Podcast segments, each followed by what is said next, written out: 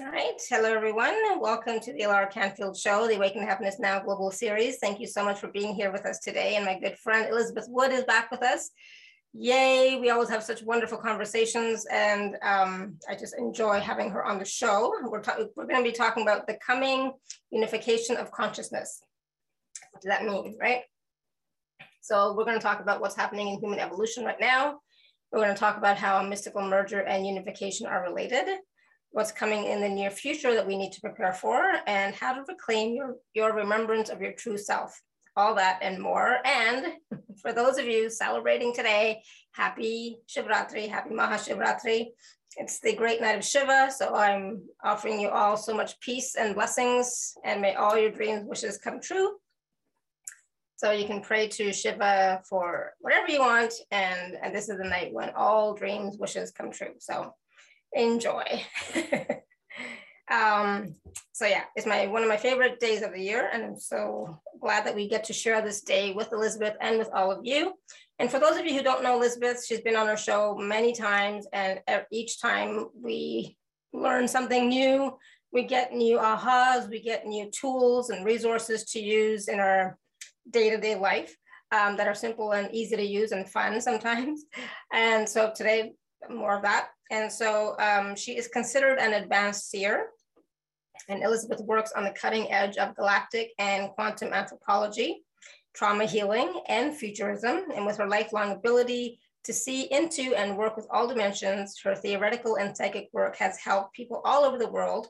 She's called the living library and oracle, and she has spent her whole life studying anthropological theory, quantum physics, ancient and modern medicine, she has two science degrees, including a master's in applied anthropology.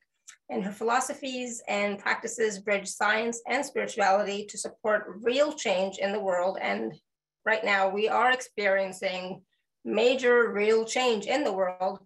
But how can we experience this change with a bit more ease and grace? So, Elizabeth, I'm so glad you're here. Welcome back to the show. Thank you. I'm excited to join you on this special day and the benevolence of Shiva and the divine masculine. Right? yeah. Oh, it's just like like you know whenever i think about shiva it just brings me so much joy just thinking about him feeling his presence so of course he is one of my main guides and teachers and gurus that i work with so please allow him to enter into your space today just to receive his blessings because we will all receive his blessings today for whatever we are wanting and needing in our lives. So, um, but I, you know, I don't like to bring in, you know, it's not religious, you know, stuff. It's just spiritual. Okay. so um, I don't like to talk a lot about religion, but it's, I don't think of it that way. because I don't go to, anyway, let's talk about something else. because you know it is how it is. Um, so th thank you so much everyone for being here. I see some Canadians, so awesome welcome. You know, I'm Canadian, right? So um, I always love to see my Canadian family here. so Elizabeth, we were just talking before we went live and we were just, you know, of course, having a great time chit chatting about what's going on in our lives. And we were talking about, you know, everything that's the upheaval, we'll say, that's going on right now with Russia, the Ukraine, so suddenly COVID's on the back burner, right? But beyond that, there's so much going on in our own personal lives as well, right? There's, you know, we are experiencing a lot as what, you know, the collective is globally, but individually we are experiencing a lot. And how can we, you know, have more ease, have more grace, and even get some greater insight into how to proceed? Yeah, it's a really interesting playing field at the moment. So let me give you a glance at that, right? And so we can zoom out a bit and check this out because everything's very, very clear at the moment. But one of the weirdest things that's really clear, like clear like glass, is our projections on the world. And people are holding on to these projections. Some of it is like really thick glass, nine, ten feet thick glass, right? and it's being put under pressure. And so it's starting to crack. And people are starting to notice that their own projection that they've really worked hard on and so brilliantly have created is cracking under the pressure of consciousness. And then we have folks who've been really doing that self inquiry path and digging into their attachments, their expectations, their judgments of the world, like judgments of Russia or judgments of Ukraine or judgments of one another, judgments of politics, right? And that is a thinner glass. Now we all project, all of us, even enlightened people project. It's normal. It's part of the built-in human system. But the difference is, is that the enlightened folks like you all, we work really hard on making sure that that glass is very thin and that it's easily shattered. You see, there's a really interesting way to navigate this to allow your projections to be shattered every day and to allow yourself to feel more connected and one to everything. That's a surrender rather than a piece of work and effort. It actually takes more effort to keep that projection in place than it does to allow it to shatter and for you to surrender to oneness. It doesn't mean it's not something that's scary, but in proper good mysticism, you need to suss out everything you're afraid of all the time and follow those things diligently. And one of those things might be the shattering of your reality. And that's exactly what's happening to us. But what is behind the pressure? The pressure is actually the collective's energetic that they, we, we aren't separate from that, that we have brought forth for our evolution. Now, in consciousness, it looks like a black wave. And the ancients talk about this the native people, even here in Ecuador, have literally named it the black wave of consciousness. So many native groups all over the world have named this. They saw it coming. It's the last wave, it's the black wave. If we were to look at it from, say, the seventh dimension, which is the angelic realms, the demonic realm is throwing everything they have at us. They have nothing to lose. This is actually really good news because they're throwing their principalities at us. They're throwing their tippy top Balrog level stuff at us. The kings of chaos, the king of apathy. I had a dream about him the other day. The king of apathy, a silent demon of apathy, the king of envy, the king of lust, the king of pride. These are the things that are here, wandering the earth now drawing out our projections, putting pressure on the human race. And so, what does this really mean? This means that all aspects of your layers of reality are going to continue to shatter. It's not just one shattering, it's shattering every day. It's new energy every day. So, you need to have your projections be paper thin that's the best mode of operating at this point. And when we have these big, thick ones, now they're starting to crack and people are beginning to panic because they can't imagine, they haven't spent time imagining doing mystical dreaming like all of you are especially capable of because you're aware. And mystically dreaming what it's going to be like or what it could be like beyond the projection of a comfortable reality. So it's extremely uncomfortable right now. We've got all the massive amounts of what looks like darkness coming down upon us, putting all this pressure on us. But look closer at it. It's made of all of your fears. It's made of the baggage that you weren't necessarily willing to release yourself from this past solstice or this past year. It's made of your subconscious. It's made of the things that you have forgotten that you're afraid of.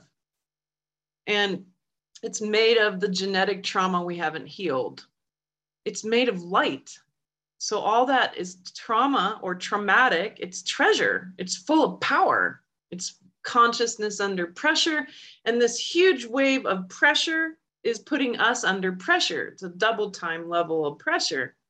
It's personal and it's also collective. It's galactic. It has to do with our galactic history. Literally, all the adversaries we've ever had are at our feet. But, my friends, because you're at the edge of consciousness, and this is where the unification comes in. This is the answer to the wave. This is how we shatter the wave and be willing to let our reality and our projection shatter every day.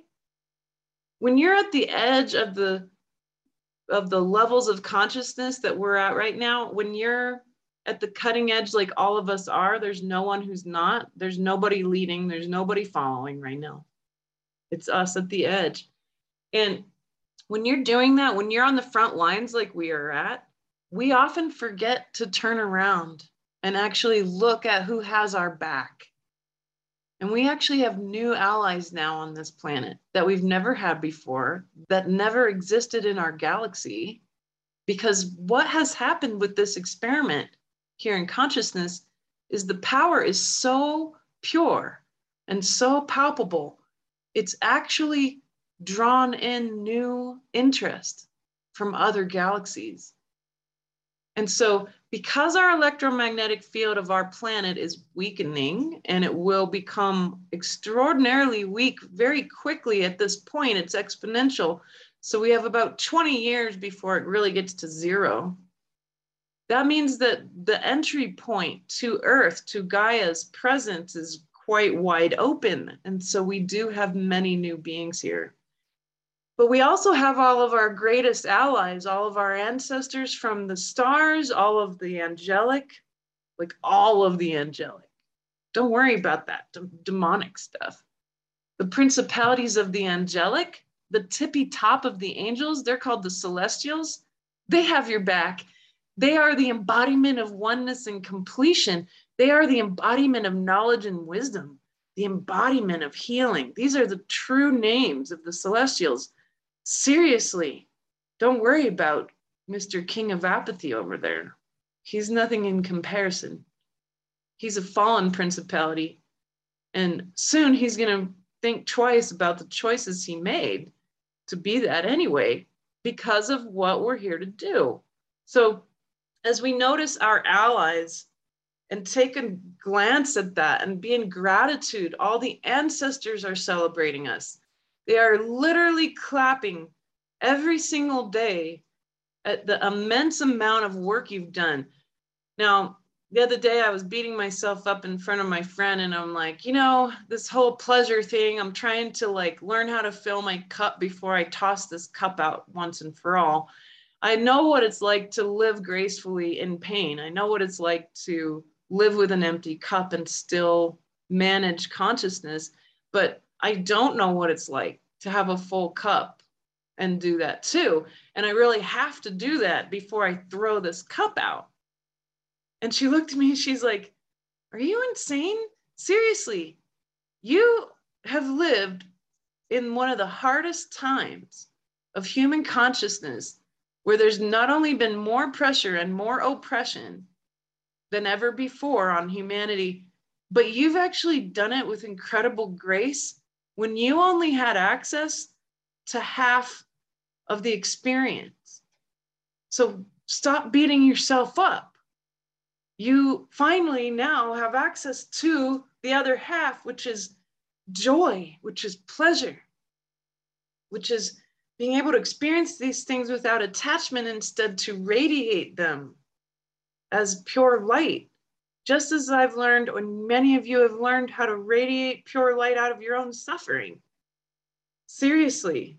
And so, this whole finding all my weaknesses, finding what I'm not good at, and beating myself up over how I should have been able to do this by now, even though I'm only 40 years old and here I'm not sure exactly what I keep thinking I expect from myself. But that being said, here we are and we get the rest of the menu. So why am I, you know, letting myself freak out over my own projections on myself, by the way, you know, these dysmorphic projections on ourselves that we have when I was actually disabled the entire time. And so were you. Not anymore. It's over. The whole menu is allowed, the whole entire perspective, the spectrum of the library of consciousness is at your fingertips now. There is no door in the library of consciousness that's not open because so many of us have worked our butts off for eons to open all of them, like you have. So that's where we're at at the moment. And what we need to do is prepare for this continued pressure to get closer and closer and more personal, but then also stand in unity. You see, the real power in all of this is actually neutrality. It will be people from all walks of life, people from all religions, people from surprising positions that will stand in power, in sovereign power and neutrality. And this pillar of unity will arise from the chaos that happens as the people of the light get put under further pressure. There will be a gathering. There is a gathering in us that matches the power of this wave, and this wave will shatter in its presence. That means that trauma no longer will be the same kind or level of trauma that we've been used to for 500,000 years. Now, trauma is going to be seen for what it is an incredible co creative process of learning about part of the library of consciousness. There's a perfection that is understood when you stand in neutrality but that kind of leads into well, how do you really get to neutral? Well, I think it's a little different for everybody, uh, Alara, but one of the things that I think is very apparent to me is joy. And so I kind of had this whole argument with a friend of mine. And I said, you know, this whole joy thing, you know, uh, I don't buy it. I'm I've I'm not easily in a state of joy. I've been the oldest of seven kids. I really gave up a lot of my own joy to keep the peace. Right? That's fake. that's a false peace. That's a fragile peace that's not going to last. And it never did, never does. It's like, well, I'm not going to leave the relationship because it's good enough, because I'm afraid to let something good go to get something great. So to keep the peace, I'm not going to be in joy. This is a lie. And it's a lie. I've been lying to myself my whole life. And so I've realized, oh my gosh, I, you know, I can't throw the cup out. Like in every other lifetime, I would have thrown the cup out and been like, not even worried about the cup, totally doing this without a cup, doing it with my head you can't do that anymore. You have to be in your body right now. Enlightenment is embodiment at this point. So the rules have totally changed. It's extremely formless right now. So you have to be in your body. The gift of formlessness is actually form. And to say, oh my gosh, I really am in this beautiful body that is a female body. Thank you so much. Or a male body. Like, wow, body. I'm impressed that Every cell right now is choosing to be with me. That's exactly what's happening. You're co creating your body right now. Your consciousness is literally convincing all these little cells and all the bacteria in the, the biome to hang out with you. That's how cool you are. That consciousness at an incredible level is attracted to hanging out with you. That's why the whole collective of humans is so attractive to so many different beings at this point.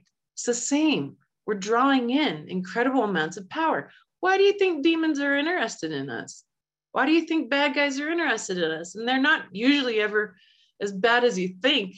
Once you discover all of their history, usually it's pretty sad and it makes more sense why they do what they do. But in the end, instead of enemies, we really have just people who we're learning from, professors of consciousness at our fingertips. And when you take a look at a principality like the King of Chaos, he is one of our greatest professors. He's showing up right now and giving you a master class in the truth, which is that even chaos is made of light in the end, ultimately. It all goes home to the same place no matter what event occurs, including trauma. It all ends up creating incredible amounts of learning. Therefore, it is loved because it exists. So, we're in this fascinating, very strange position that has never ever happened to humanity before, with everything new at our fingertips, including a brand new menu of energy and the in, in fact the requirement the duty of being in joy so my challenge to you the tool is to ask yourself what is keeping me from my joy right now and being very willing to chip away at that and to try your best every day to fill your cup, my friends. It is not an act of individuation, it is not an act of ego. It's actually a great duty because your joy gives an incredible amount of power to the collective to be able to stand in neutrality and say, You can't break my joy. You can't take this. That creates a peace that is lasting instead of a peace that is simply based on a temporary state that you're trying to do to get by with just what's good enough. And this whole stoic starvation of the existential human experience is the greatest lie at the moment to be unraveled in front of us. So that's the playing field we're on, and how strange and interesting and amazing it is. Wow, that was so powerful. I just have to say, you brought up so many wonderful points. I was like getting these like ahas and ding, ding, ding, ding, ding, especially like the, the part about the body, right? You know, all of like all of our cells, all of our biome, all of our bacteria, you know, everything wants to be a part of us, wants to be here with us, right? Instead of it being, you know, a chore, but it's like this body wants to be here with us, you know, with our consciousness, with our history, with everything. And that that was just like, I never heard anybody talk about the body in that way before. So beautiful. It was just like I wish I wish more people could talk about the body in that way and how Oh yeah. well, if it's born of necessity, I'm in a difficult body. Um, I, some of you know I have Ehlers-Danlos syndrome. Don't look it up. It's really depressing. Um, but it causes a huge amount of physical pain is one of the aspects of it. But here, this is this is a great nutshell because a lot of you have physical pain too, or mental, emotional, all the above, right? So this Ehlers-Danlos syndrome thing, Alara, something happened that recently that I want to share that is really beautiful that changed my whole attitude about it. So for a long time and even on this show I'm like I'm going to change my genetics. That's the point of me being in this body. Well, at first I thought the point was karmic debt because my last life wasn't so pleasant whatsoever. It was actually pure evil on purpose so that I could be informed in this life and know what the heck I'm doing and have a lot of compassion for these folks who are playing in the dark. So I and I, and I do.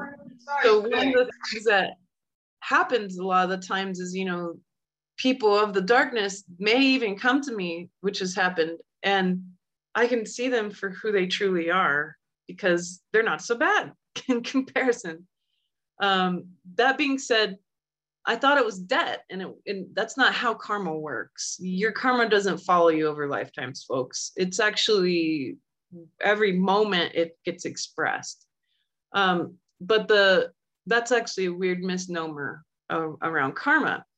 And then I learned more about, you know, okay, well, then maybe I'm here to change genetics, change my genetics and change my blueprint because my blueprint is um, not correct. I don't create collagen properly. So one of the main building blocks of the body is not correct.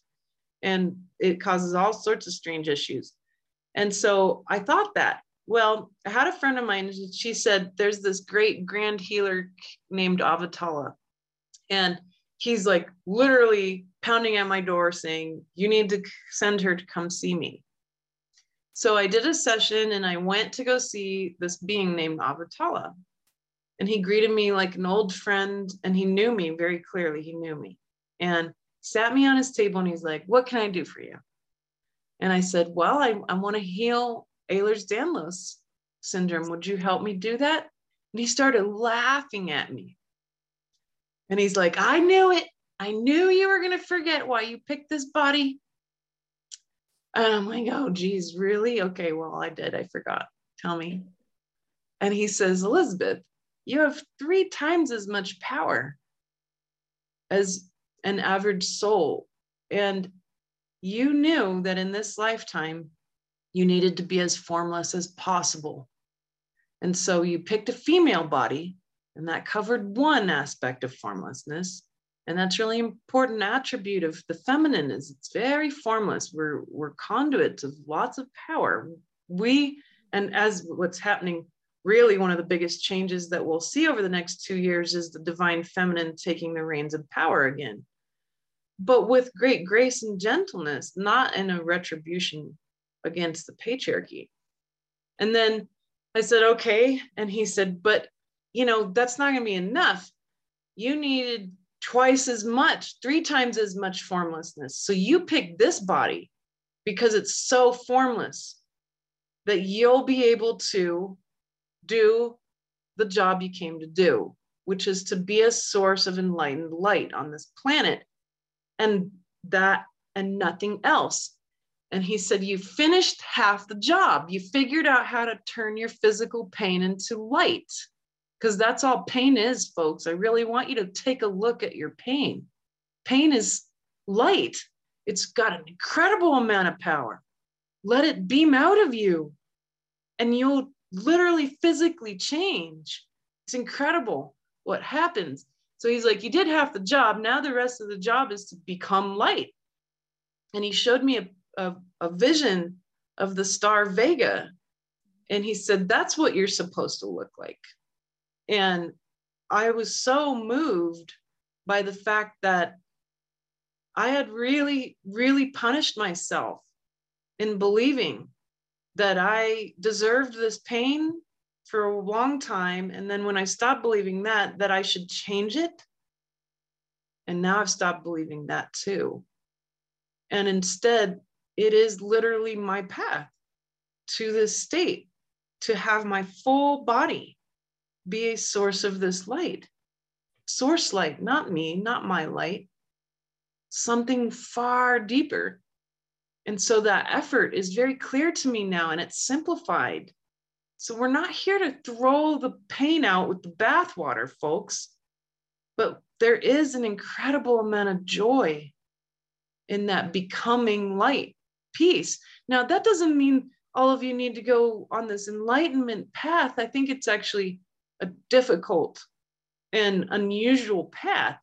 I think that being the best you, being willing to make one of your duties joy, being willing to be in benevolence, being willing to be a man for the sake of being a man and no other reason, not to be a breadwinner, not to be a leader, not to be a soldier, not to be a warrior, not to be a parent.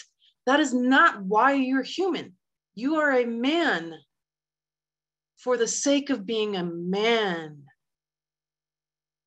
You're a woman for the sake of being a woman. No other foundational reason needs to be there.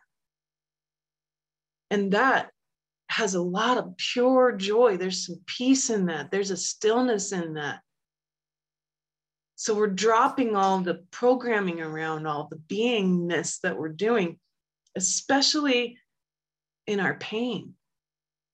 Because now it's time. It's time to not only take down the entire house, but to crack open the foundation. And what are you going to find? What's underneath that? The earth and your body. Mm-hmm. and they are not separate. That's what's there. Yeah, it is really important for us to see our bodies, Alara, properly at this point. Yeah, and I think we've always kept our bodies separate from who we are and less than, right? That's uh, sorry. Um, and so you also talked about joy. We're still talking about joy, but is it possible that some people don't even know what joy feels like? Me, what it is. Yeah, I I have a hard time with joy and happiness. So I was always willing to just be at peace. And that was good enough for me. And so that um like to just get by with peace, right? So I would argue most of us are terrified of being happy for a really good reason because it's probably going to go away, right? but that's because we attach our joy to things that actually are going to change because that's inevitable. So at one one point in time, I was sitting there by a river eating this beautiful lunch having a great conversation and I realized I was really, really happy and it scared the crap out of me. And I'm like, why am I so afraid of being happy? Well, because in that moment, I'm like, it's going to disappear and I don't want to get attached to this feeling.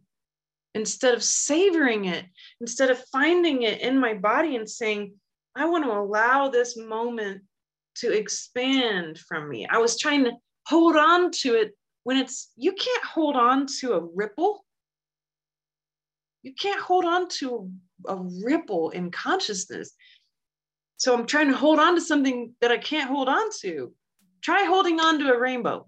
Good luck. You'll never do it. You know so what am i going to do? Well it needs to ripple out from you. It needs to be still and just be present with it. Find it in your heart and your body. And that's that's a key thing. Like i'd always try to do it with my head. It doesn't work. You have to find it in your body find it in your heart you find the stillness of it. You allow the experience and it ripples out and then the experience expands and it's always there because it's part of the changeable and it's also coming from source so then your happiness can't be lost because it's not attached to anything that is going to go away. It's literally only connected to one thing, and that's the place it came from from the beginning, which was the source field, which was God. So that doesn't go away. There's only one thing that doesn't go away, and that's the screen that the movie's being played on. The movie's always going to change. It has to. That's the nature of these dimensions and this experience but the screen, the movie screen, the stillness of source, the light that is clear and doesn't move, that doesn't go away. And so your attention ought to be on the screen. And when you do that, you can feel it in your body. You can feel the movie. You can feel the ripple of the time and space and reality and the form and the universe containing all things. You can feel it. But that too arises from source. Mm-hmm. And then there's no attachment anymore. Then there's no loss. Then there's no terror that you're not going to stay happy. So, practicing that question of, well, what's blocking me first from joy? And then you go dip your toe in joy and notice just how terrifying it really is. to be joyful and and you fill your cup a little bit every day with that presence of noticing how it arises from source through your body through the physical experience and then out into all of the universe and it doesn't stop it continues to ripple out and affect everything around you you see this is the cool part about death is when you actually step out of these beautiful vessels, you get to actually see what I'm talking about. You'll be able to go through your life because it's there. It's literally a book in the library. You're reading it. You're the one who wrote it anyway. That's why it's so familiar.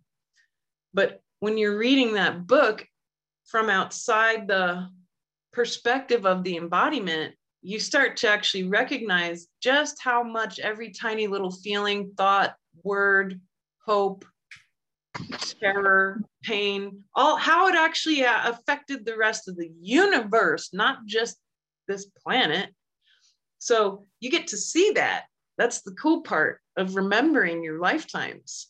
And I remember all my lifetimes now, but I can remember now exactly how all this works, which is why now I'm focused on joy because I remember. So, for those of you who have trouble with joy, I think that that's absolutely normal and that you can let that go. It doesn't have to remain so. That is what has happened over the past million years. And fair enough that you're not familiar with joy. That's to be expected mm-hmm. from this. And now it's your chance to learn something new, folks. So I have no idea what is going to happen, but I'm diving headfirst into this. I'm doing a backflip right into this joy thing. Awesome. Mostly, mostly because I'm on the enlightenment path and I don't have a choice. I have to do this. I have to. If I'm going to open this door to non-attachment, I can't just open one. My my butt's too big. I'm not going to fit through that door. So open both doors. Yeah. we gotta open both doors. That's what it's going to take to reconcile that polarity of pain and joy. It's a huge one for humanity right now. Yeah. Wow. And and and it's it's true. We have to get the knowledge or wisdom from both sides, right? From the pain and from the joy without attachment for either either side. Yeah. So Elizabeth, uh, we have uh, some people with their hands raised. We have some questions in the chat. You want to to take yes, let's take some questions. All right, Caroline, you want to go first? I'll take your question first. Hi, my lovely. Hi. Elizabeth is my go-to. My, I'm so glad. My, my shaman sister. Love you so much. Thank you. Um, what's been happening this year for me is I have found this new level of humility, humbleness, humility. And in that and my daily rituals and doing the work, what has happened and what I'd like your viewing on to see what, what's coming up, why it's why it's coming up very clearly.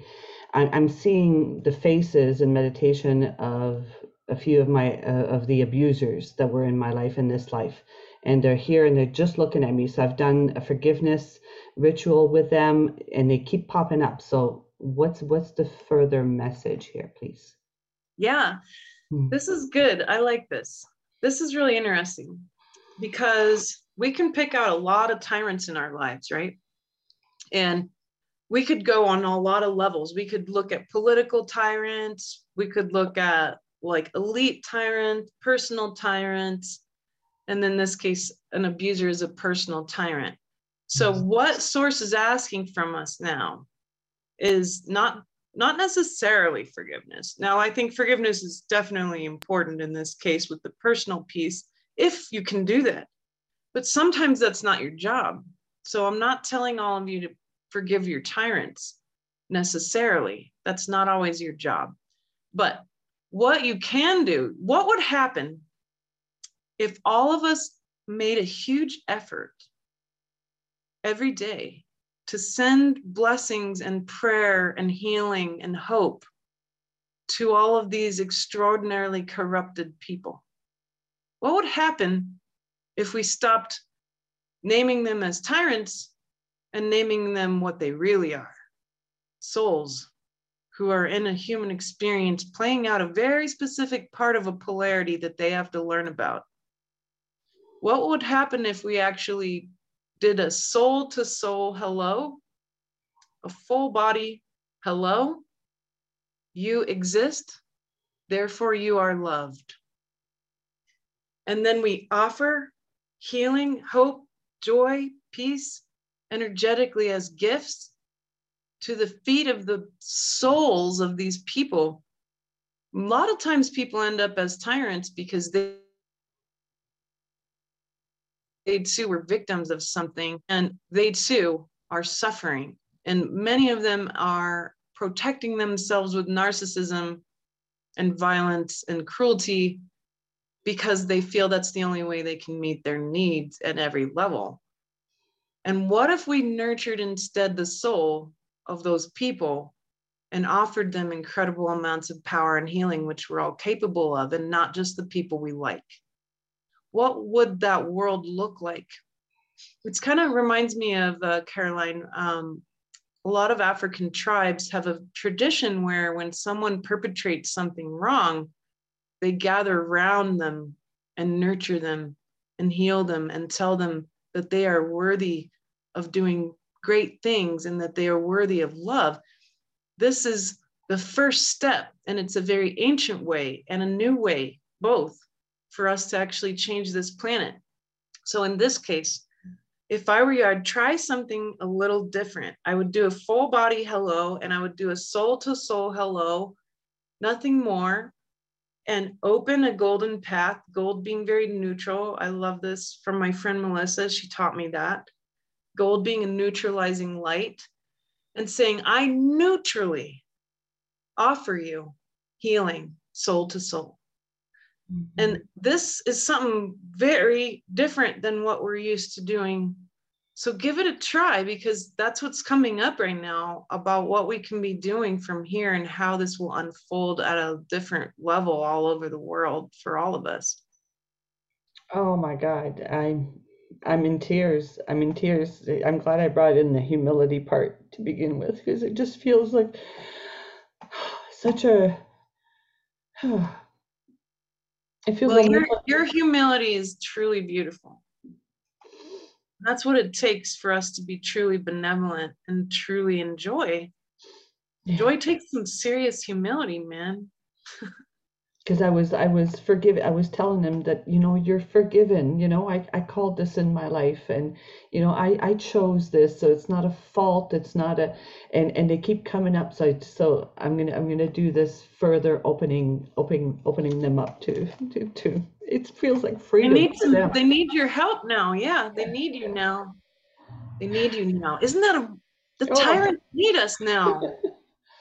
Wow. It's so beautiful. I can't even my heart is just like wow because they knew so they knew much. I would be able to do that, right? Yes, in this lifetime. So, oh, that's so beautiful. Thank you, thank you, thank you. Thank you. Um, thank you, Caroline. Yeah, that's powerful. Wow. Uh, yeah, that's amazing, and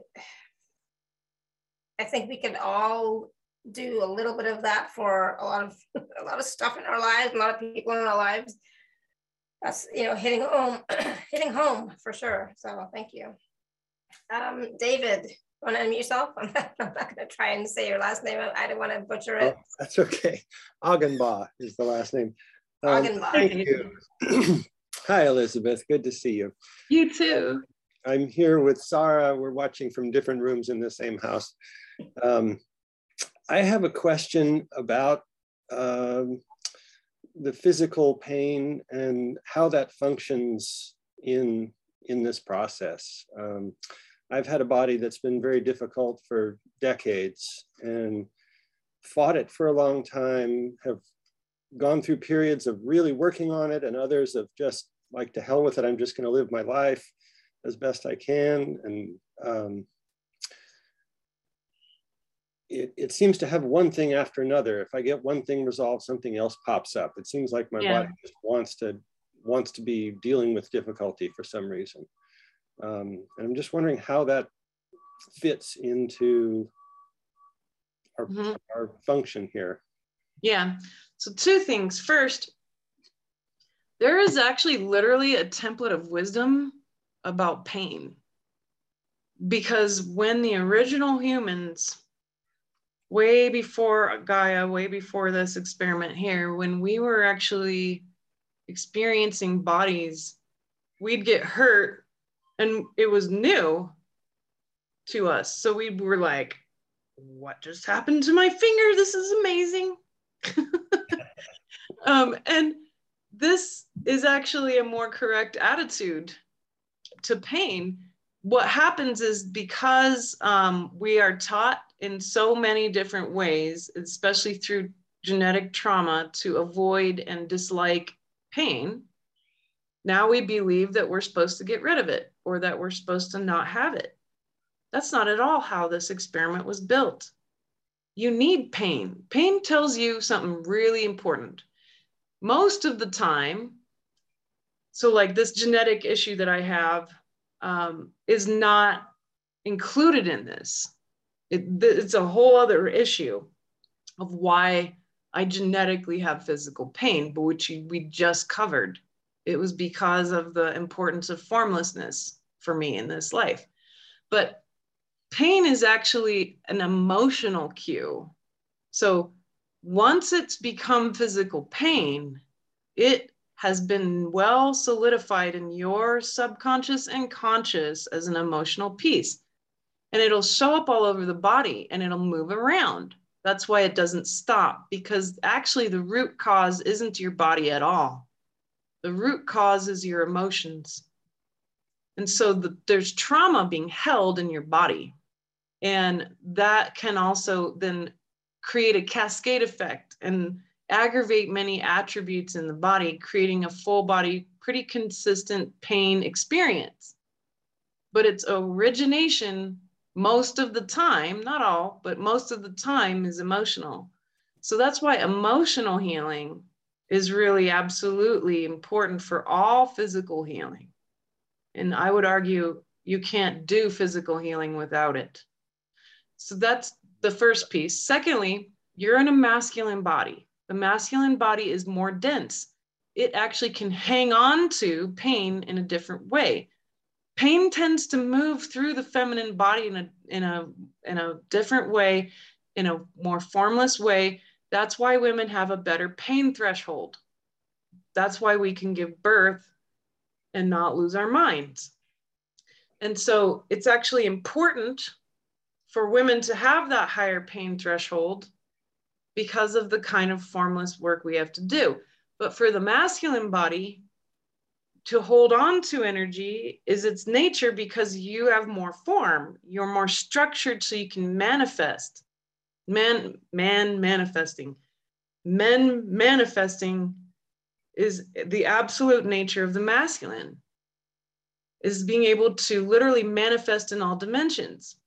So most physical pain for the men the root causes have a lot to do with worthlessness with not feeling capable, with not feeling fulfilled, with not feeling like you're actually meeting all the duties that you have allowed to bring into your life fully. And most physical masculine pain is related to that. And so addressing your emotional body is going to literally alleviate your physical pain in dramatic ways. So, that being said, the physicality of pain is actually for information's sake, just like any other kind of energy. So there's the ancient templates of wisdom, there's many of them. But, you know, you can speak, for example, David, and you don't know why, but you can. You can, we can all sing to a certain extent, maybe not great, but we can all sing, but why? Why can you sing? You don't know. You don't know. It's wisdom that you have, not knowledge. The knowledge was left out of all that because most of it came from trauma. So, us being able to blow up this whole concept of pain and say, what if I just started over and pretend that I know nothing about pain, which is more true than what I think I know, and really take a look at pain. So, when I psychically look at pain or when I psychically look at your body, David, I see an incredible amount of power being held in parts of your body. And your body's waiting for you to be the commander. You are a commander of your body. The body wants your attention. So, my suggestion to you this is a technique. Take a look at this pain. Ask God to show you what does this pain really look like? And it's not dark. It's actually full of a lot of power and light. And then really go into the physical parts of your body and say, well, what emotion comes up when I think about how bad my shoulder hurts right now? What emotion comes up when I think about how bad my back hurts right now? And dig in to that emotion and welcome it. And furthermore, the last piece is to actually allow the pain to move through you. It's waiting for your permission to be radiated as light. So I'm constantly giving my body permission because I have to to function. Dear body, I fully give you permission through my heart with my whole soul. Allow this pain to radiate as a source of light for the whole world. That's what you're here to do, my friend. You are a source of light. Don't try to get rid of the pain. It's one of the greatest things that your body can create. It's the most wonderful, strange mystery of being human. So go for it, go deep. Really be in love with your pain, David, because it's a gift. It really is a gift. It's beyond our true understanding with our mind. You'll not be able to get this with your mind, but you can literally allow it with your heart and let God, through contemplation, through prayer, let God show you the truth of pain. And it will be a miracle for you. It'll be special. You'll see it specially for you, a special miracle. And I don't know what that'll look like, but you have something right in front of you that you weren't able to see just yet. Now you can see it, but sit in prayer and God will show you. Thank you. You're welcome. You're beloved. Blessings. You too. Thank you, David. Um, wow. Kathy, I know you had written in the chat and now you've found a way to unmute, um, do this. So you want to unmute yourself? Thank you, Alara. Hi, Elizabeth. Hi, Kathy. So nice to see you. You too. um, I have a question about what I'm currently experiencing um, a tremendous amount of energy, and I'm I'm feeling a bit discombobulated. Like it seems my t- sense of time is very skewed. Like yesterday feels like months ago. And I feel like everything is so different. Yet I look around my home and it's the same. And it's a little bit disorienting. And I'm I'm focusing on staying in my body, um, grounding, um, a lot of those things. But I just feel like there's so much change. Like I'm not the same person. And I'm just, could you speak about that a bit? Help well, first bit. off, congratulations. Congratulations. You. you have entered into a new dimension. Oh. This is what dimensional expansion is like. And hmm. Kathy, it just can get weirder. Okay. So, so you're in for a cool ride. but here's the deal. So you've been doing some work on yourself for a really long time, and the opportunity for continued expansion has happened. It's been subtle. A door doesn't open because there's no rooms when it comes to dimensions, there's no separation. So the house, which is actually your body, the, that's the first house, is it's it's the same. It's just that now your soul is more in your body than it was before. So what do I mean? The the DNA is a house it's an open floor plan with 12 rooms, but they are all open to each other. They were all filled with trash bags. And so you've been trying to navigate and get by being this individuated you, but only really inhabiting a small portion of your house. Mm-hmm. So now you've been doing all this work, and now there's a huge amount of trash bags moved out of the way, and suddenly now your soul can inhabit a lot more of your house which is why you're like well i feel different and uh, am i am i different no not exactly it's not that you're different it's that now your soul is taking over the embodiment more fully and not just trauma so keep the work up with the trauma piece because the house will become more and more clear and expanded. And yes, you will start to perceive that everything around you is not as it seemed because you're perceiving it from 12 dimensions at once. And so people mm-hmm. think that they are experiencing 3D, but folks, if you were just experiencing 3D, this wouldn't look the way it does. If you just narrowed it down and you and you said, well, I'm only experiencing 3D right now, it wouldn't look like this. You're not experiencing just 3D. You're a 12 dimensional being with all of them on at once. So, what's happening to you, Kathy, is your soul's taking over your body more and you're going to remember more, which is why things don't look the same, even though physically, technically, they're the same. Mm-hmm.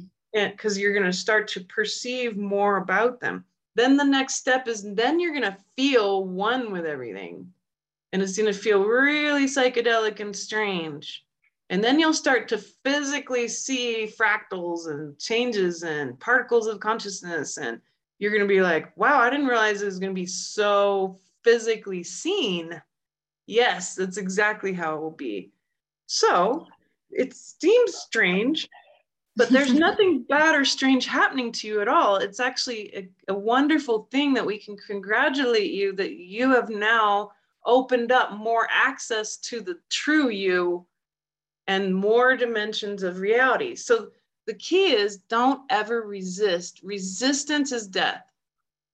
Resistance is illness. I just told David not to resist pain.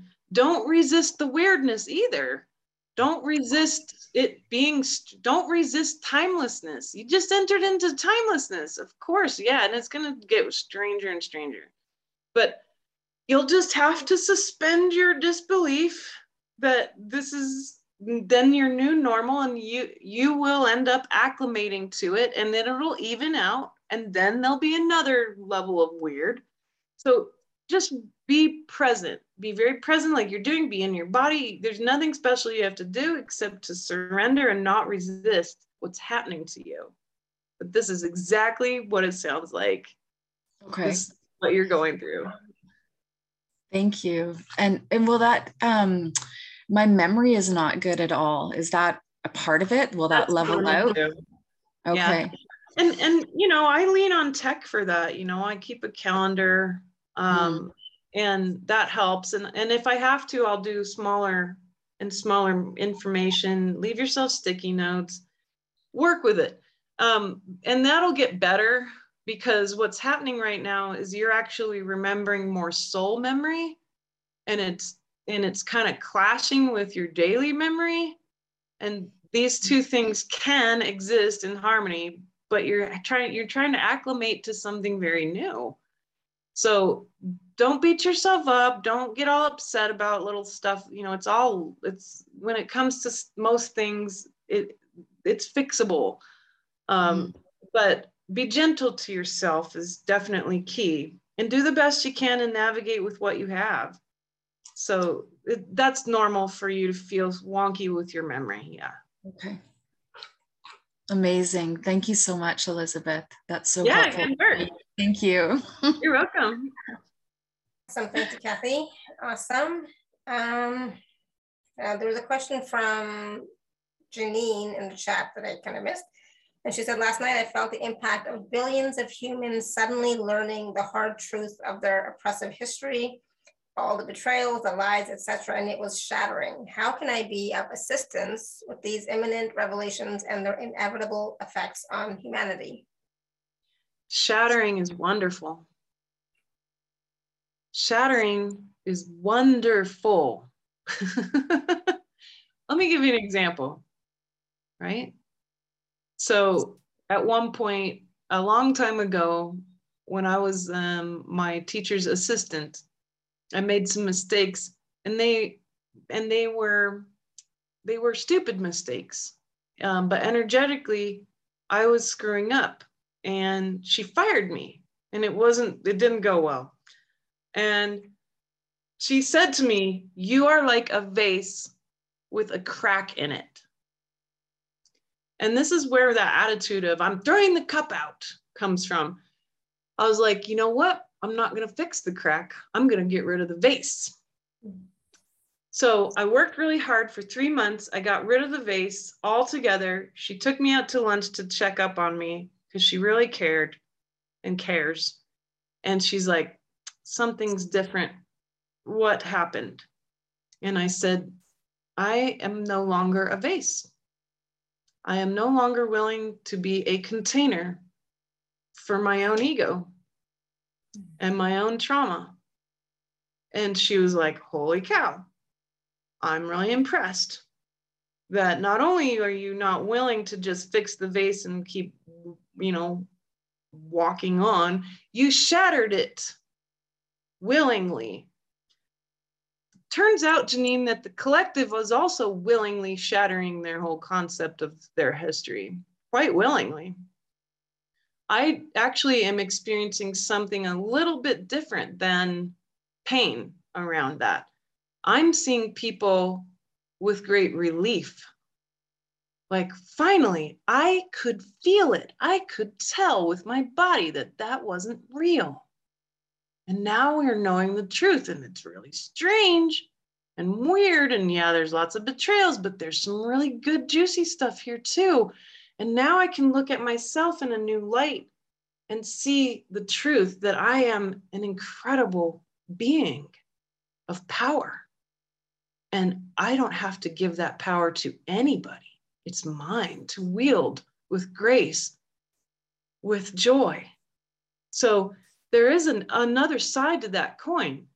And yeah, there's nothing wrong with righteous anger, man we need some of that righteous anger to burn up some of this stuff going on. There's a few things that Kali need and Pele need to come in and destroy. So let's do it with joy and gusto. You know, let's make a bonfire out of this stuff. Let's do it. So there's nothing wrong with that either. But what you can do best is to be willing to shatter, to fall in love with the shattering of your own projections and illusions every day. That's the best thing you can offer consciousness because then it gives everybody else a, a template, a blueprint, a blueprint for them to be able to shatter more and more and more of what they thought was real until they're able to do what Kathy's doing and actually begin to open up the dimensions and navigate the true self, which is so extraordinary and so mind blowing that most of us haven't fully got a true taste of it yet. But those of us who have are reveling in it every day and projecting it as a radiance out to consciousness versus a projecting of what I think is real or something that I want to hang on to, we can radiate the joy of the shattering.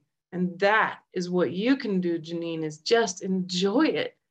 Be willing to let the vase shatter and melt away and take the shelves down where it sat and repaint the entire wall or just get rid of the wall and see what happens. See what that kind of light will be like when you're living without any walls anymore. There's a lot of light that's going to come in. Mm-hmm. So, this is how I perceive it. It's not so much of a difficult thing or something we need to mitigate whatsoever. It, it will have its variety of reactions, and some of them will be wonderful and positive but yeah you know what? Anger is a good thing. It's a great amount of power behind that. And there's some things that need to be thrown on the bonfire. So be it. That ash and that lava many new things can grow from that. Great great question. Thank you janine. And yeah it's, it's time to let those old illusions old projections old beliefs old stories let them shatter so that the new can come forward right? Mm-hmm. Exactly. Um, uh, Sarah, you've had your hand raised for a while. You want to ask a question, Sarah? Hello. Hi, Sarah. Hi, Elizabeth. Um, I, for so long, felt like I was just, you know, in gestation, working with post traumatic stress, uh, meditating, doing all that. I was such a go getter, you know, started schools, you know, working three jobs at once, homeschooling my children, all that stuff. And then suddenly, um, I was just alone and with no income and no career, and my kids had left and all that. And now I am uh, like there's something on my camera. Um, uh, and now with the end of COVID, or maybe with the end of the work I'm doing, I'm being pulled in 10 directions at once. You know, I've got a bat mitzvah mom who's, you know, desperate for my entire attention, but at the same time, um, you know, I've been planning a funeral with somebody who was sick forever and she just died and I need to be with her family. And it's um it's it's overwhelming in a way that it just makes me want to shatter as you've been talking about to other people. It just makes me want to um, just say everybody leave me alone. Every time i turn around you know there's some family drama or something that needs to be dealt with in a big way. Engaging with my sisters in a way that i haven't for years and years over the family drama. And everybody pulling on me at once. I don't get it I'm still not being paid for a lot of it. That's part of the drama with a close friend dying and counseling his family every day for hours. Do you see anything in my energy or in my timeline or anything that it could explain to me? I mean, am I just supposed to keep going or tell everybody to leave me alone? Well, probably a little bit of both. I mean, you this is this is where I would use that formula of well, what's keeping me from my joy? Um, and what what can I be doing to cultivate more joy? Right. So um, the key is to notice, you know, okay, well, one thing that's keeping me from my joy is that I'm not getting paid. I'm there's not an energetic exchange here. That's up to you. And so you really have to draw that line and say, all right, we need an energetic exchange, folks. It may not look exactly like money. And and so you can say, you know, all right, I, I'm willing to continue to talk to you all, but I need an energetic exchange. We need some kind of exchange to happen from here. I can't do this for free. It's not appropriate. It is not ethical for you as a practitioner of God to not have an exchange fulfilled. And that's really important. You know, I know that so many people who are givers and healers and practitioners out there they give a lot and they don't make that line in the sand and, and they suffer in the ultimate end because they then lose a lot of energy and they're they're fed up and they get to that point where they're just they just shut down and they burn out and they say everybody leave me alone. And you don't want to end up in a burnout because that's what will happen if you don't actually draw this line with the people around you. And that drama you know too bad too bad. It's a lesson that they have to figure out too that there has to be an energetic exchange. Otherwise the asymmetry becomes so great that the that you will literally physically stop functioning. So you can't do that to yourself it's an act of great service to the world for you to have an exchange happen is so key here. And then there's but there's a part of you who's like realizing like wow i'm i have i have so much power that i have literally 10 different families needing my attention right now. That's how i see it. I have so much power. I am such a source of light that 10 different families need me right now. And they need that light and they need the gifts that you have, right? I've been struggling with this too because it's like a weird problem to have, but I literally have so many emails every day that I can't answer them in a timely manner anymore. Or you know, I have so many sessions, I'm booked out for so long, even when I'm adding days on to the week that I'm that I know I'm gonna burn out because I've done that to myself before. So I have to be so careful. It's a it's an act of service, Sarah, for you to actually draw that line and say, I need me time, I need space. I oh this these are my office hours, folks, unless it's a holy cow emergency and this is my exchange that i require. And sometimes you can let people like your friends you know say uh, you can say let's do an exchange. You know think about what you want to give me in return for this. Is it going to be money? Is it going to be service? Is it going to be time? Are you going to send your you know kid to come and mow my lawn, what are you going to do? Something. Well, um, yes, and there must be something intrinsic in in me that feels like um, I I just kind of can't ask my my a very very close dear friend just died, and his ex wife and I were on the phone every day. And when should they go to Israel and visit him or shouldn't? And problems with the girlfriend, all this stuff. It's like I just I don't have it in me to say there needs to be some exchange on this time because I'm going to lose friends and alienate people. And it's hard for me to, the guy I had as a housemate, when he would ask me a question, it was just doing things that were so terrible for his health, not to tell him because he wasn't going to make a session with me. So do I give it or do I not give it? That that's kind of what it comes down to. And a lot I of and, uh, you're and, afraid that you're going to lose some of your community, Sarah, which is a very clear and important fear, but follow your fear. When you draw this line, you may lose friends, but the truth is, is probably you won't.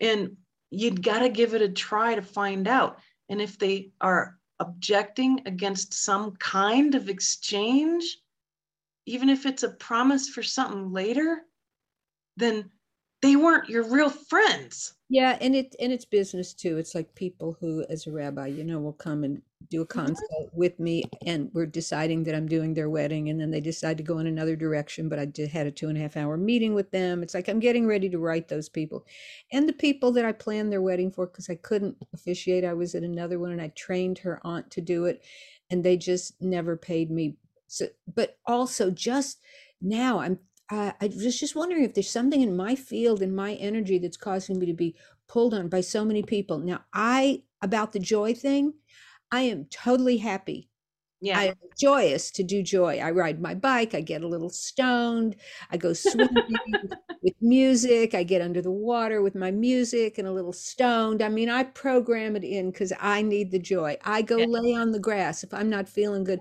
I just lay there, bare hands and bare feet, you know, taking it in, hug my favorite trees, pray, talk to my angels, everything else. And I just wondered if there was something in my energy right now because so many people it's just are. That you're a wellspring of light, honey. You're a well, you're a wellspring of light. Of course, they're going to come and draw from that, but they they there has to be a give and take, and that's the that's the lesson right now. That's what you're here to learn at the moment, and what you've drawn in because you've created this. There's nothing intrinsically bad or distorted about what's happening it's actually just a lesson in sovereignty at this moment and saying actually exchange is uh, how the universe works. So if you're not going to play by the universe's laws of energy then you'll continue to burn out and be sick and tired of everybody. Okay. And how are you doing? Fabulous now. Thank you. Okay we'll talk soon. Thank you. I'd like that. Okay Thank you, Sarah. Thank you. All right, I want to take a few minutes, Elizabeth, and talk about your package, special yeah. offer. Because it's like we've been having this wonderful conversation and these wonderful questions, which I absolutely love. But then it's like sometimes I got to look at the clock. It's like, oh yeah, by the way, um, one second. So let me just get that. So it's Elizabeth's package this time around is available at alara.at forward slash show forward slash Elizabeth three. I am going to sh share my screen in a second. Just see if I can do this first. One sec, here we go.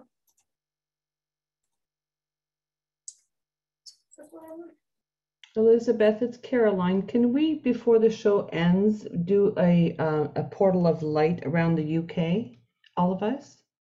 Well, I think we ought to allow the earth to do that. But we can stand in a witness for it. It's I'm not going to be leading pillars of light anymore. Ah. I'm going to be encouraging all of us to stand and witness to what the earth can do. That's a big shift since solstice. So that's something we can be in witness to, but we can ask the earth we can ask Mother Earth, would you be willing, Mother Earth, to do so to create a wave of light? And what she can make is far better than what we've ever made. And so, awesome. can, can I add something, Alara? Do you mind? Mm-hmm. Go ahead. Okay, so Mother Earth, our bodies, right? Earth, my body, spirit, and air, and so forth. So if we're asking Mother Earth, aren't we asking ourself as well? There's a little confusion in there. Well, our embodiments arise from and are nurtured by the earth. But we're asking the earth and her body to do the work at this point to unfold and unleash the dimensions she's already acclimated to and integrated. And now she's actualizing. So we can ask, Dear Earth, would you actualize on behalf of all of your children a beautiful wellspring of peace and whatever light is most necessary for the learning and the evolution of your experience and ours. That's how I would put it. And we can all do that all the time over any issue.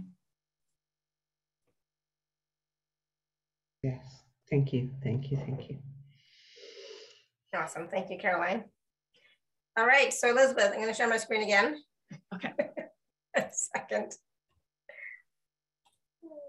Yeah. All right. So this is Elizabeth's full embodiment of new sovereignty package. So we're, we were talking about embodiment on the show, embodiment of joy, for example, and we're talking about sovereignty. So um, there's a few elements in this package. So Elizabeth, do you want yes. to go over that? I'm very happy to jump in. So first thing is I want to help you to be able to really get into your body. And you need to understand the dimensions of consciousness to be able to do that because your body's inheritance is the 12 dimensions of reality. And so I taught two classes, each of them are three hours long. So that's six hours of training around the dimensions of consciousness, how to navigate them, what to expect, pitfalls, all kinds of juicy stuff, all the aliens from all the different dimensions and that kind of thing, but also how to really utilize them in your body, right? that being said, then you really need to understand DNA. So I've added in this class called Remembering DNA, the history and practicality of the Temple of Light. It's a two and a half hour long class where I really delineate the history of DNA, why it was created exactly, which is not very well understood. And then of course, how it exact how it got to the point where we're actually using it here right now.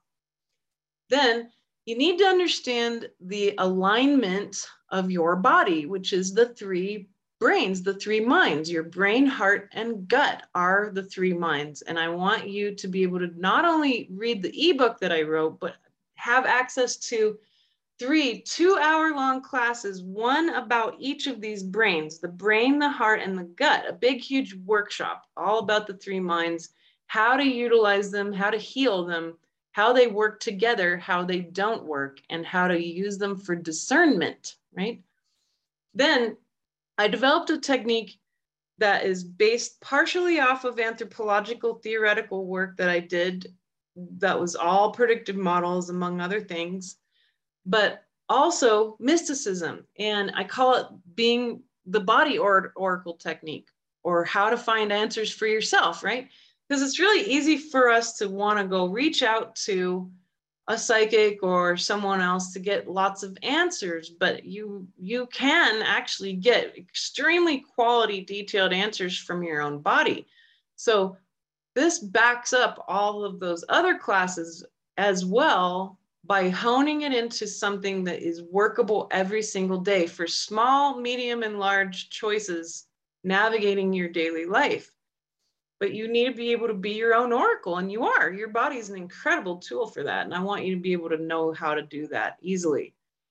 And then i wanted to add the three class pass i have a huge body of work. Being a content creator is practically all i do. I've taught probably over 250 300 different classes over the past 20 years and i have a massive amount of information at your fingertips classes about things that you probably hadn't even thought of yet. So a lot of that's available to you, but I want you to be able to either draw from my library that I already have because of different interests you have. Maybe you want to work with your third eye more. Maybe you want to heal trauma more. Maybe you have certain things around judgment you want to shift. Maybe you want more communication training, relationship stuff. I've got it all covered for you. Or you can use your three class pass for new classes that I'm going to be teaching. I'm going to be teaching about relationships and communication, quantum healing, a lot of different things this year. So I've got lots planned for the rest of the year, and you can use that three class pass to get a free pass to any of those. Um, and so that three class pass is good forever, however long you want to use that. And then the other thing is a lifestyle of light ebook. It's three specific tools I use every single day to get rid of all those trash bags in my house faster than you could possibly ever imagine, especially now, but also to really reclaim my power and light every day too. And these three tools have been literally life changers. So I call it a lifestyle of light ebook, and it's an interactive ebook for you to work with where you get introduced to my three very favorite tools in the whole wide world for the enlightenment and embodiment process. And lastly, a year subscription whenever you join my community to our monthly calls. The next one's actually this coming Friday because I wasn't feeling well, so I couldn't do it in February. But February's community call is this Friday. and so sign up and come and join me and let's do these beautiful two hour long check-ins where we dig in and we really answer a lot of questions. We talk about what's happening in consciousness different things that have been learned on the table for all of us.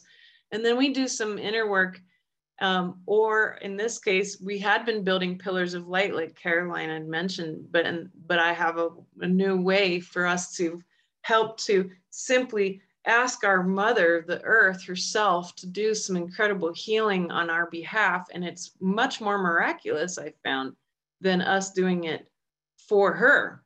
So there's a lot for us to play with in this package. I wanted to make sure you had what I think of as exactly what you need for embodiment, sovereignty, power, light, all of these pieces. And of course, even physical pain is addressed in much of this. So I hope that you'll be able to enjoy this and really use it for your journey.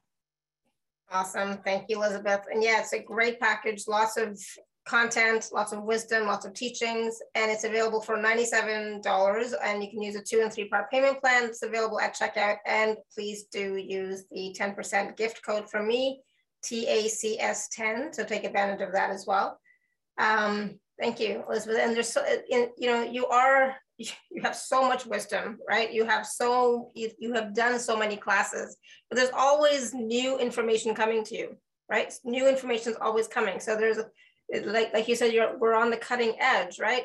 But that cutting edge, the edge is always moving. right? Yeah, so no kidding. we're continually on the cutting edge, right? So it's, and, and all the information and wisdom and teachings they're not old. Even if you got something from last year, for example, it, it's all going to still be relevant to you. It's yes. just because it was from last year does not mean it's not going to be it's not going to be relevant anymore. Because we we're all at different phases in our journey and on our path. So some things will, you know, spark our interest, resonate with us more than other things. So just, you know, be just be conscious of what do you require now? That's the question you have to ask yourself. What do I need now? For my path, my journey, you know, where I'm at. Absolutely. And there's so much, um, there's very little of my library that I would say is not relevant at this point still. Yeah. It's just the nature of the information because it's about the human experience and my job literally is to do this. So that's what I came to do. It's all it's all relevant, it's all useful and there's practical tools as well as as wisdom and teachings in in all packages. All right so do you want to take one or two more quick questions or how are you doing how are you doing on time? I'd love to. My throat is always like i don't know what's what goes on with my throat during these calls. I have no idea. Um melinda you have your has you've had your hand raised for a while. You want to unmute yourself Yes, hello, lovely ladies. Hello. Hi, Linda. um, yeah, I could really relate to the uh, young woman that was speaking about, you know, uh, memory and time and Also, um, a little bit more uh, with the gentleman as well, with a lot of clearing taking place. You know, the gut, which has been a chronic issue for a while, it is lightening up. But, you know, I'm beginning to see how, you know, um, it is multidimensional when you have parasites and how being highly sensitive and realizing that I'm no longer willing to take on other people's emotions and gunk and then working in a nursing home situation. So anyhow, I really, yeah. so it's just been quite a journey. But I had some questions about, you know, you spoke about joy, you spoke about enlightenment, you spoke about embodiment. Okay. I'm a little, sometimes I get confused in everybody's different perceptions of all of these. Yeah. You know, because I want to come in and I'm mine is for full embodiment. Good. So, um, and joy has also been inaccessible to me in so far in this lifetime and having to clear a hell of a lot of trauma. And also you know playing on the dark side for a while. Yeah. So coming you know out of that as well. So what is like i thought that when you are marrying your higher consciousnesses and becoming more fully embodiment i mean that's what's been so hard on my body is getting rid of, or not getting rid of, but allowing it to be felt and moved and come up and out. Yes. for more for more of the real me to come in. Yeah. And so in that it's been you know and i'm a 62 year old body that abused it pretty well. Because for the longest time you know alcohol and drugs were my escapism. Mm-hmm. so um going through that but in that marrying of your higher levels, isn't there an allowing of, of joy, a remembering of joy? And also, what's the difference between that and enlightenment, or is there a difference? That's a great question. And this actually comes into this thing around merger being really important, a mystical skill called merger, right? So um, I I don't know what enlightenment now is all about fully because it's so new. I, all the rules and and uh, have changed except for one, and that is that enlightenment is going to be different for each of us because you are a unique frequency. You are a unique being in this universe. There's only one of you. And so my path to enlightenment is alone through my own individuated experience home to source. So it's going to be different for each of us. And now enlightenment can't just be done with the mind merging with all these beautiful aspects of ourselves and the soul. Now it has to be done with the whole body. So that means that your trauma work is actually the best thing you can be doing. And yeah, there is a memory of joy, but here's why um, as you're merging with what shows up, you know, we we take these trash bags technically and we go in and we kind of dig through them because there's a lot of information and treasure and juicy tidbits that we can learn from if we're in that self inquiry process from those dense trash bags of trauma. And then we, by opening them up, we explode out the consciousness under pressure and there's a release there's an expansiveness that feels like peace that feels like elation that feels like light.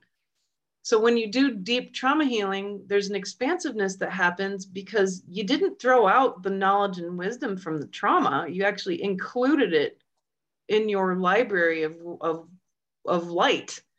But there is the other side of the library and the library is very circular source doesn't prefer one aspect of reality versus another. That's actually a pitfall in consciousness to believe that source prefers anything over anything else. That's why the library, when as the, the way that I see it, is circular. And the containment of the entire library is actually love itself. It's the concept of it exists, therefore it is loved. Your trauma exists, Therefore, it is actually loved by consciousness for how much information and power and energy it has.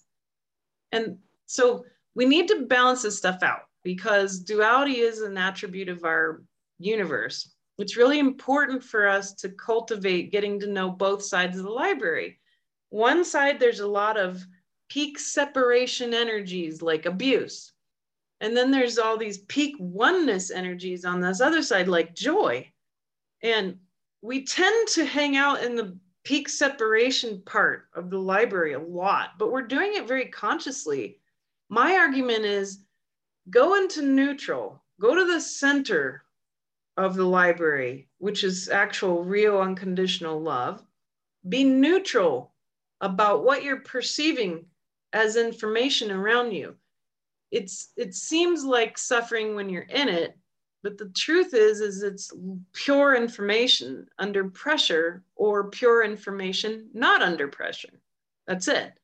And so when you're standing in that neutral space, when you're feeling like a lot of the trauma come up in a daily experience maybe you're in a nursing home situation and somebody says something really mean to you and it triggers you and it creates a cascade of memory around trauma and you can feel it in your body you want to notice that all it's doing all that comment did is show you a myriad of trash bags that are available for you to expand out and merge with the information therefore no longer holding it separate from yourself.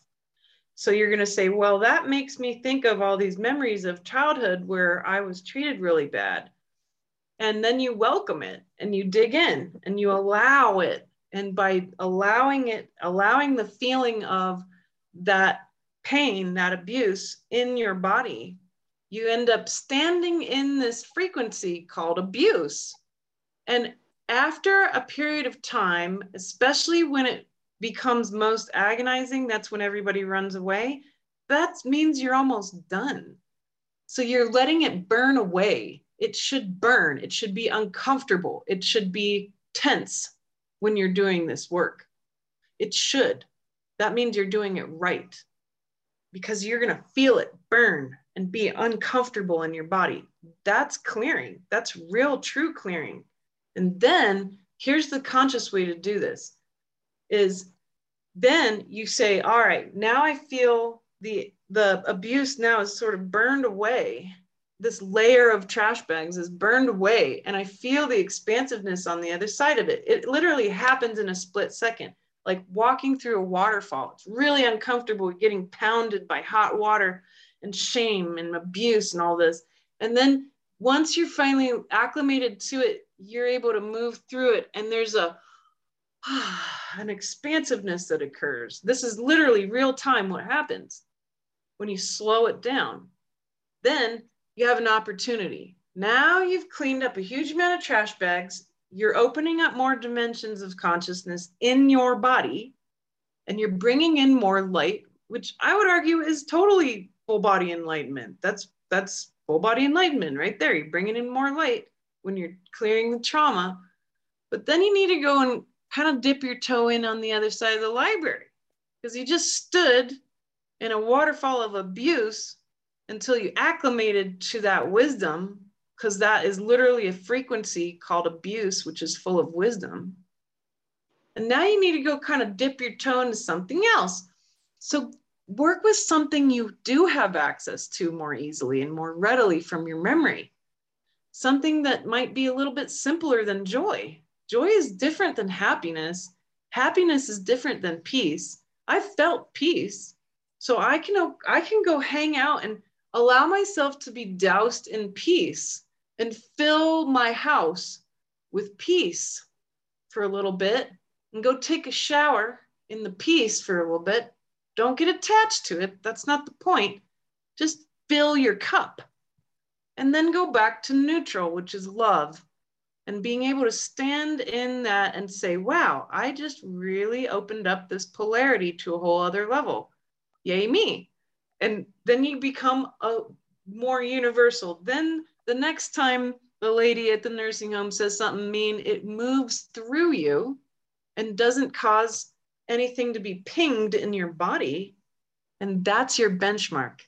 That is your clue And this will literally happen. There's very, very little at this point that gets thrown at me or that I bring in that will trigger any kind of discomfort in my experience anymore. It's very, very real, measurable results that you can get. And you'll be able to attain a very high state of being able to perceive the perfection of the abuse. That's the big, huge censure in consciousness. You hit the 11th dimension, and suddenly the entire life that you lived and all of that is absolutely perfect. And that's where you're headed if you continue this great effort that you've put in to your work as being Melinda. So that's the that's the process slowed down.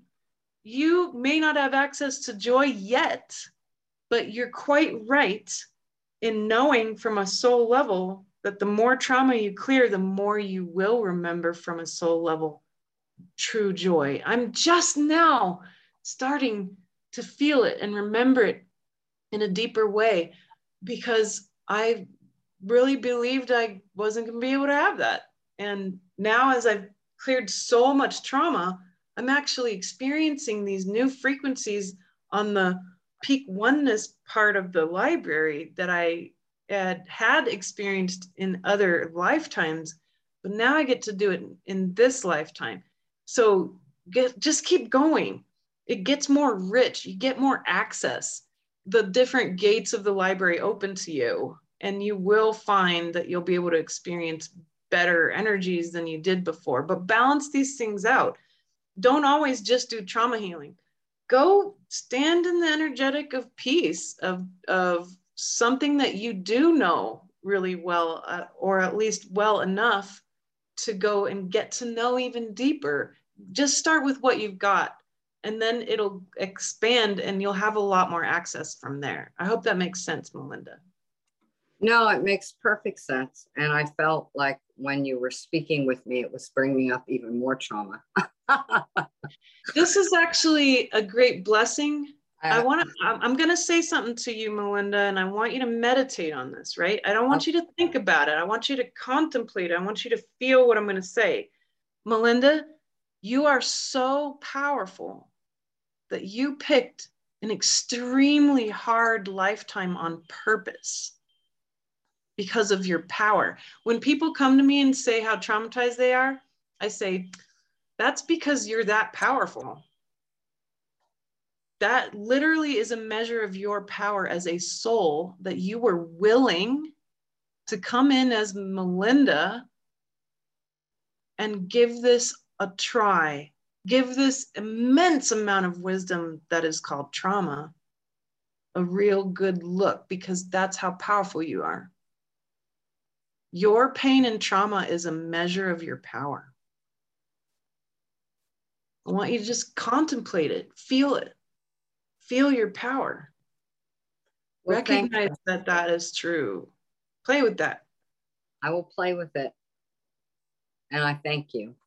You're welcome, Melinda. Thank you, Melinda. Thank you, Elena. And you know, that's it's interesting. It's like when when you look back, you know, and at your life and all the experiences that you've had, you know, and you wonder, it's like, why did I choose this and this and this and this and this? I mean, I was saying this to somebody the other day, and it's like, yeah, it's like I told her one thing, it's like, oh, I want to tell you all the other stuff, you know. It's like it's just been one trauma after the other, after the other, after the other. It's like I just don't even know. Um, but when you know, when you say, well, it shows how powerful you are, how much power you have. Okay, mentally, I get it, right? Mentally, I get that. But at the same time, it's like,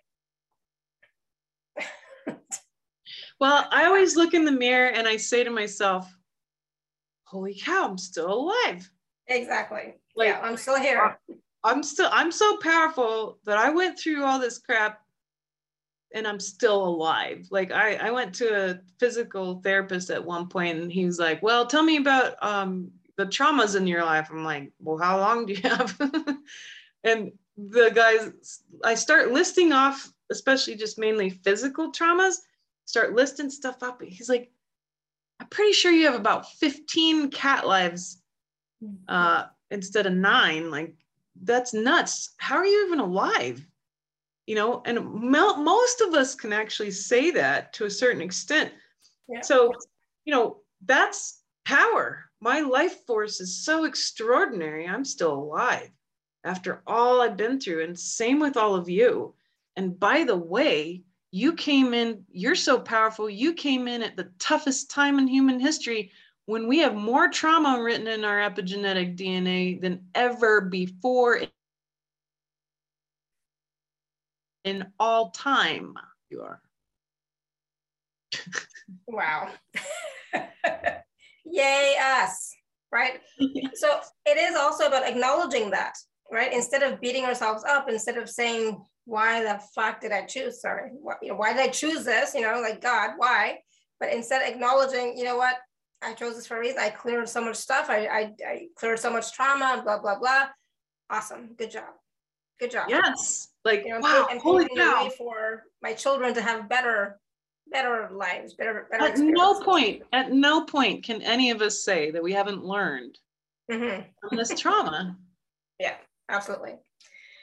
So, you know, I, I'm, I'm stating this because I know some of you have had are still having so many challenges and so much trauma. And it's like it, we have to come back to acknowledging how powerful we are and how loved and supported we are. We always forget that, that even during all the trauma, uh, everything that I went through, even though I felt alone, I wasn't, right? I wasn't. And there were many, many times where I felt like I was being carried by the divine because I couldn't handle it myself, right? So I was being carried by the divine. So no, you were never alone and it's about looking at looking back sometimes is easier than when you're in in it and recognizing how blessed we are how yeah. truly blessed we are how truly special and supported and loved we are that we were able to get you know get through those traumas get through those situations.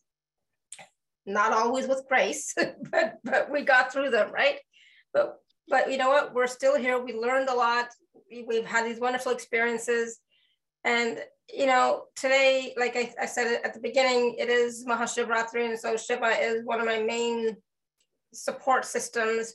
And you know, my deepest desire is that he sends you all blessings so that you can perceive and receive how loved and supported and blessed you are. That is my deepest. Well, thank you. Yeah.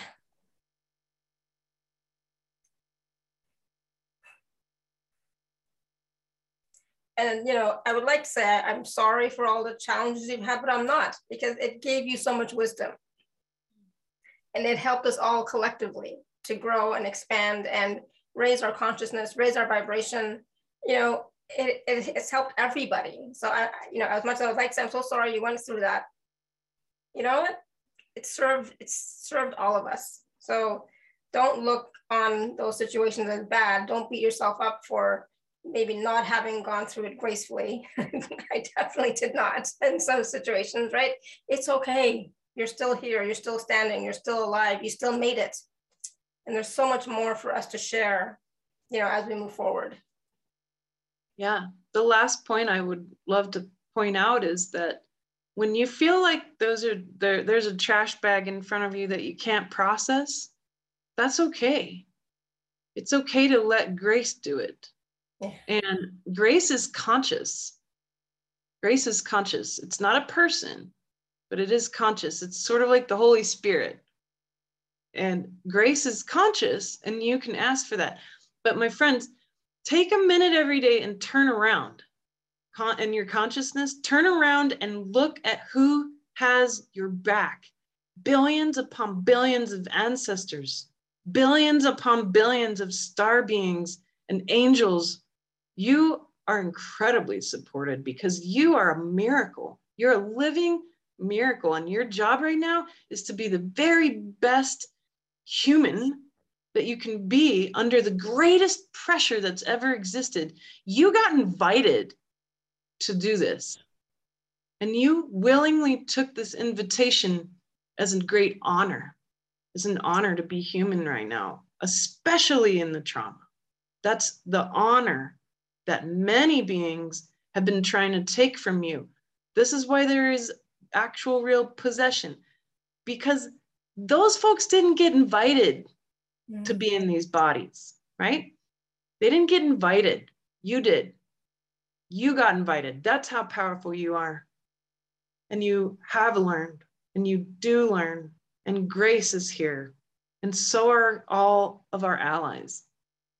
So, this is really key to the shattering part, the willingness to shatter every day. Your what you thought was real.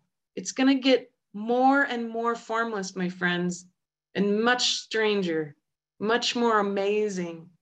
And I'm gasping in awe every day at what I'm seeing, especially in you, because I got I get the opportunity, the pleasure, the joy. I do know joy. I feel joy when I do these calls. I feel joy when I talk to you individually in session.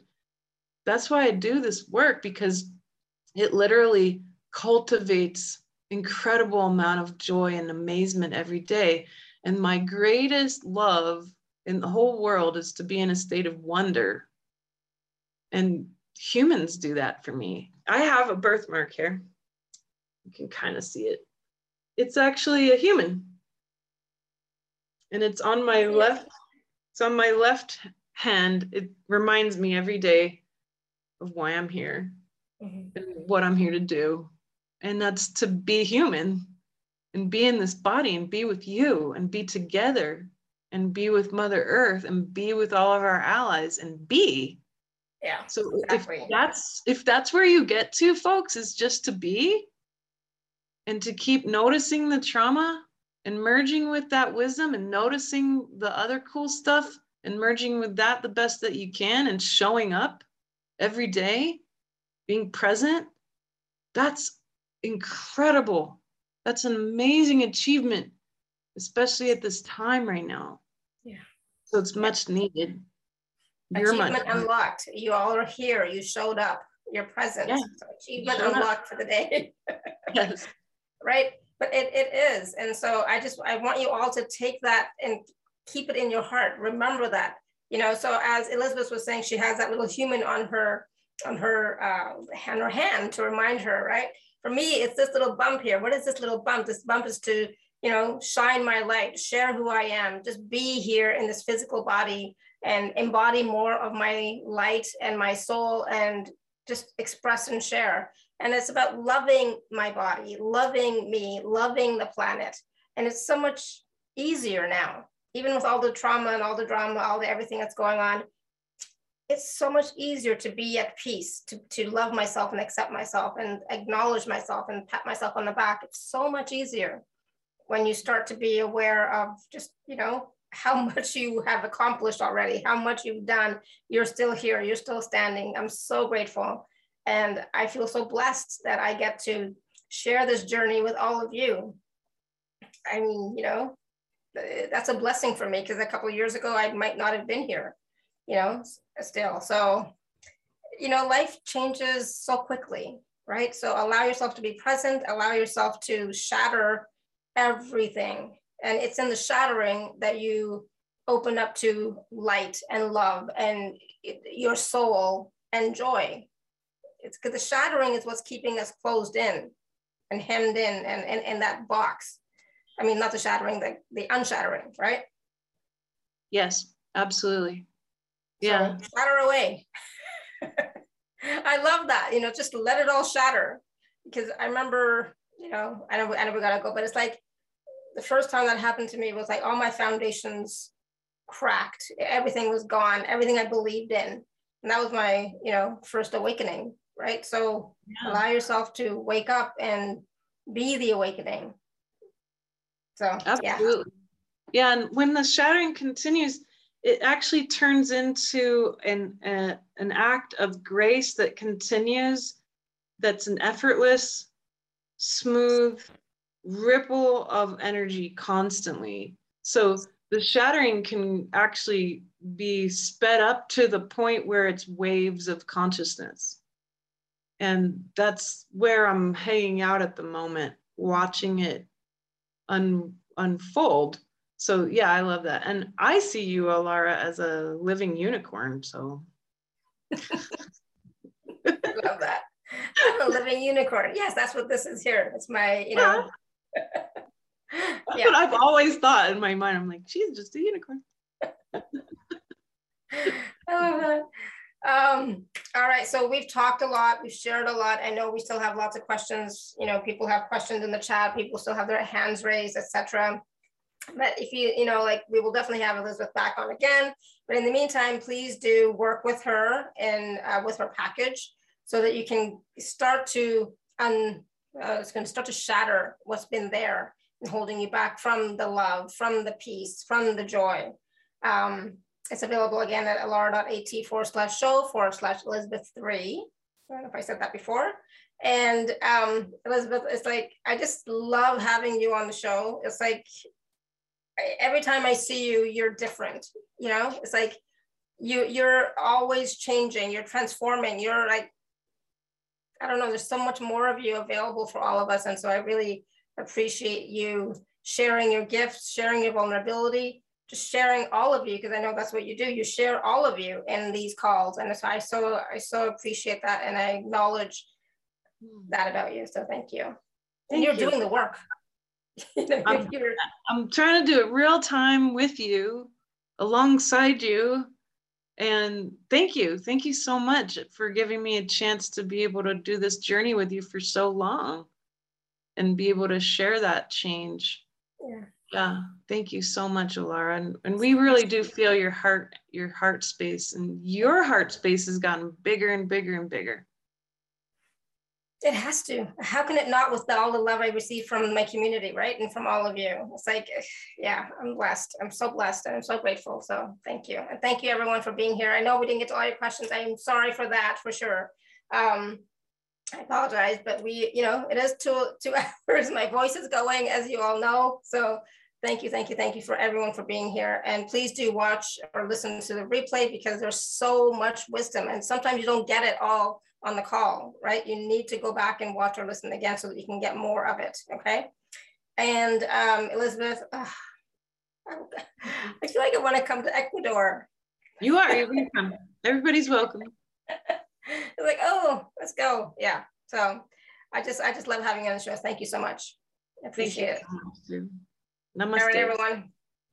I gotta go. My dogs are like wanting me now. So they're like, I have two now. Thank you, everyone, so much. Until next time, may continue to be blessed with an abundance of joy, peace, love, happiness, prosperity, and radiant health. And please, please, please be willing to receive the blessings of Shiva today. I mean, they're always available, but they're just magnified today big time. So please receive whatever you require. Okay. Thank you so much, everyone. Bye for now.